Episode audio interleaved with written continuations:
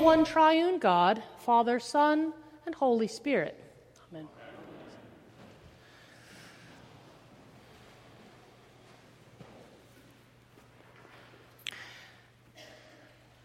There you are, Jesus, sleeping in the boat. I don't want to wake him. I want to feel faithful enough to let him get some rest. But silently with the disciples, my heart is grumbling. Do you not care that we are perishing as I watch the waves churn around us?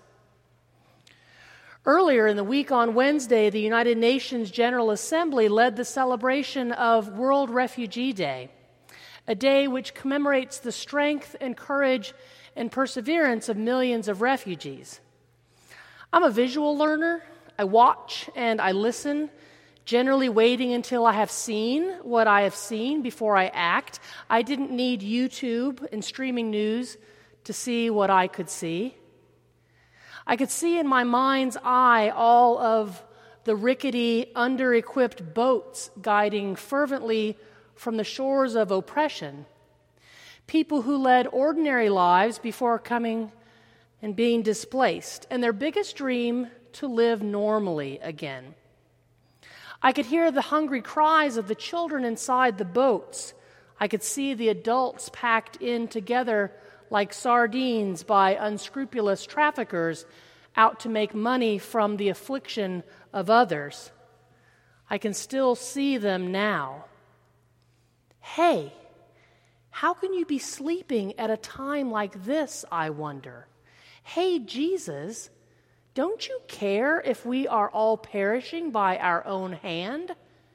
I mumble in prayer, but not loudly enough to wake him.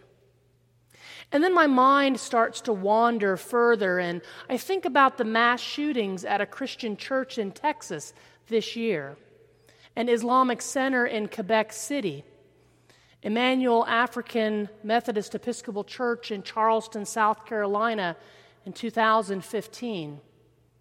Overland Park Jewish Community Center in Kansas City in 2014 and a Sikh temple in Milwaukee in 2012. And even in my shock and sadness, I remember right away that the boat is a common metaphor for the church. That the nave that we're sitting in is Latin for ship. And I can see in all these places my faithful sisters and brothers gathered with God in churches and synagogues and temples, listening to the teachings, just floating along and trying to get to the other side, to the side of faithful life and faithful practice. And they can hear the distant rumble, just like the disciples, of the thunder of racism the storm of hatred that circled around them every day. How well they know the waters they navigate are dangerous ones, waters that could indeed turn deadly in an instant. But they all, we all invite God in. Specifically, we invite Jesus into our boat with us, just like we invite each of our guests who come to be with us. We say, Come in, join us on the journey, friends. The church welcomes you, we offer. Well, I'll tell you, I've read too much this week. I've read too much news. I've seen too much. I've heard too much about those who are out in the middle of the sea of life, far from the safety of any shore, with a bank of gray clouds forming around them my sisters and my brothers at each other's throats over who is right and who is wrong, who is displaying love and who is displaying hate, who cares and who doesn't care. There is a storm upon us in all of its destructive force. The winds are howling, and it seems to be that our boat is sinking precariously under the waves. And there in the back pew, our beloved Jesus is asleep.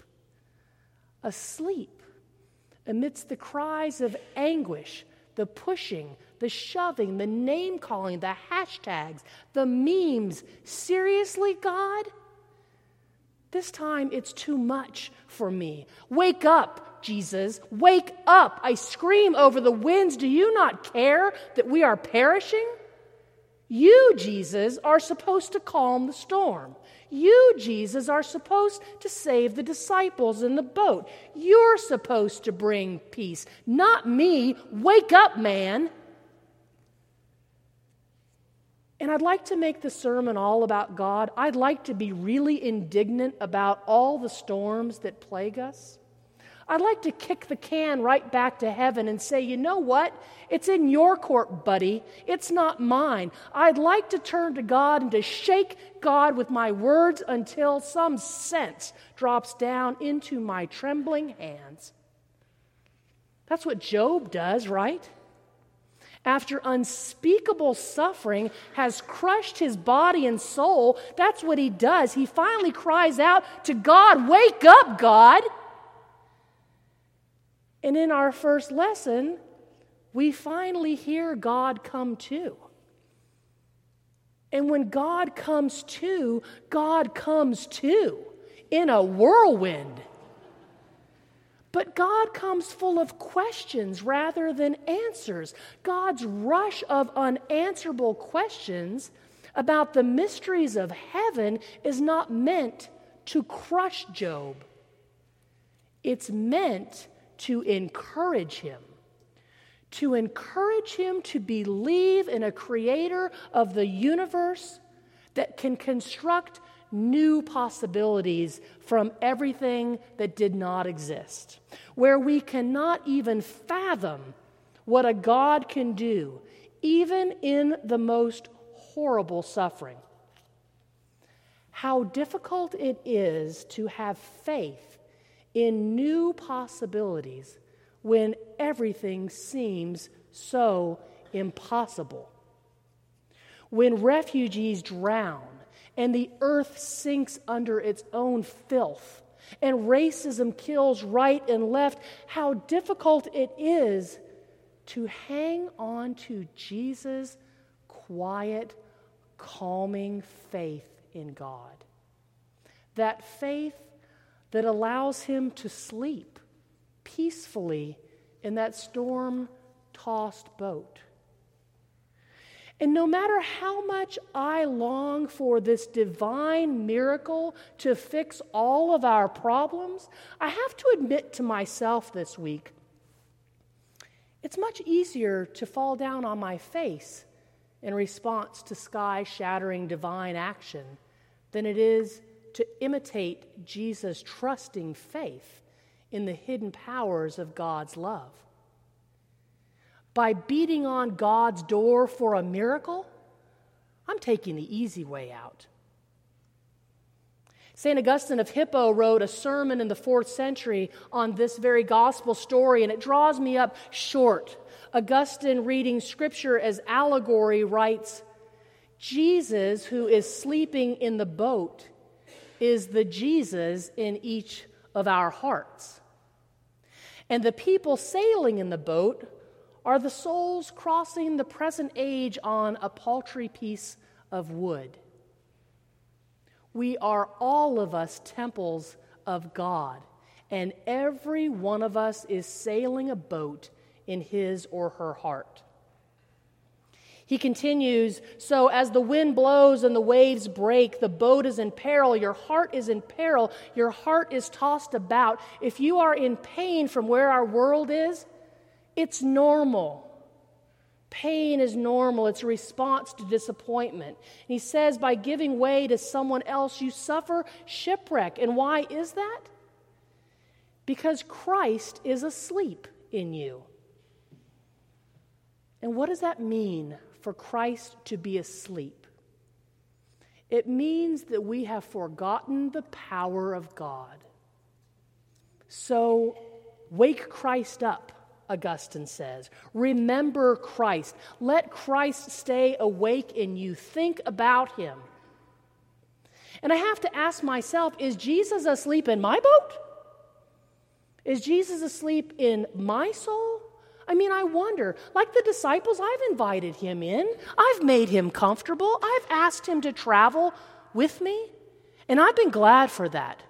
When I've invited Jesus in and he has been with me during times of peril, and I've entered the dangerous seas and I have assumed easy protection, but I wonder if I have bored him to sleep because of lack of attention.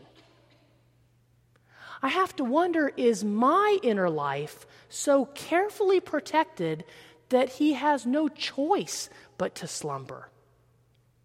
When did I quit talking to God first?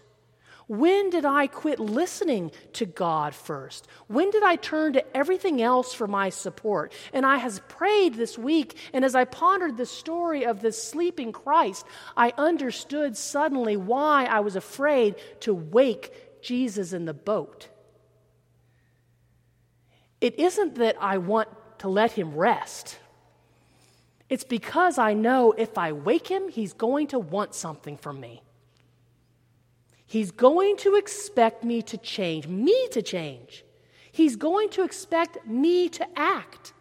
And I'll have to be a part of the transformation in the world that I believe God is calling us to be. Do you remember the school shooting on October 2nd in 2006 at the West Nickel Mines Amish School? It's just outside of Lancaster City in Pennsylvania, and the shooting was reported on local television stations, and it was soon picked up all around national media.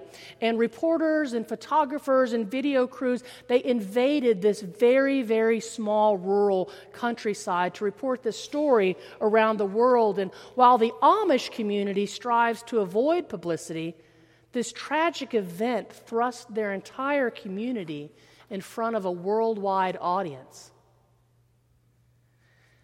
And the horror of this school shooting was the story the reporters came to tell about. But in the hours and days following the shooting, another story developed that caught the world's attention the story of the Amish grace and forgiveness. The day after the shooting, 1,600 gathered for a prayer service at a local church, while hundreds met around the country in other churches for prayer. Because prayer is action. And the families of those murdered babies, they were certainly not afraid to wake Jesus in their souls and crushed and crying and half dead themselves with grief, they cried to Jesus, Wake up! Do you not care that we are perishing? And he rose in their hearts and he said, Peace, be still. And filled with the strength of Almighty God, in the midst of their grief over their shocking loss, the Amish community didn't cast blame. They didn't point fingers. They didn't choose sides. They didn't say they were good and the rest of the world was evil. They didn't hold a press conference. They didn't have attorneys. Instead, they reached out with grace and compassion toward the killer's family. They asked God for mercy on his soul. They let God replace hatred with love. And they showed us all what it looks like when we live out the teachings of the Lord in our lives, what it looks like when we are brave enough to imitate Jesus. And in a world at war and in a society that often points fingers and blames others, this reaction was unheard of. They showed us the possibilities that arise even out of horrible suffering, when we trust in the power of love rather than the power of violence to make all things new. St. Paul knew that a Christian life is no charm against suffering. He tells us in today's epistle that we are in for afflictions, hardship, calamities, beatings, imprisonments, riots, labors, sleepless nights, and hunger when we let Jesus in the boat with us. But Paul, like Augustine, also knows that the real miracle of peace takes place without fanfare. When we open up the tenderness of our hearts to God and to one another, we are treated as impostors and yet are true, as unknown and yet are well known, as dying and see we are alive, as punished and yet not killed, as sorrowful, yet always rejoicing, as poor, yet making many rich, as having nothing, and yet possessing everything. Before suffering can be transformed, we need to dare to wake up Jesus. Not to find out if he loves us, but to ask him to transform our hearts.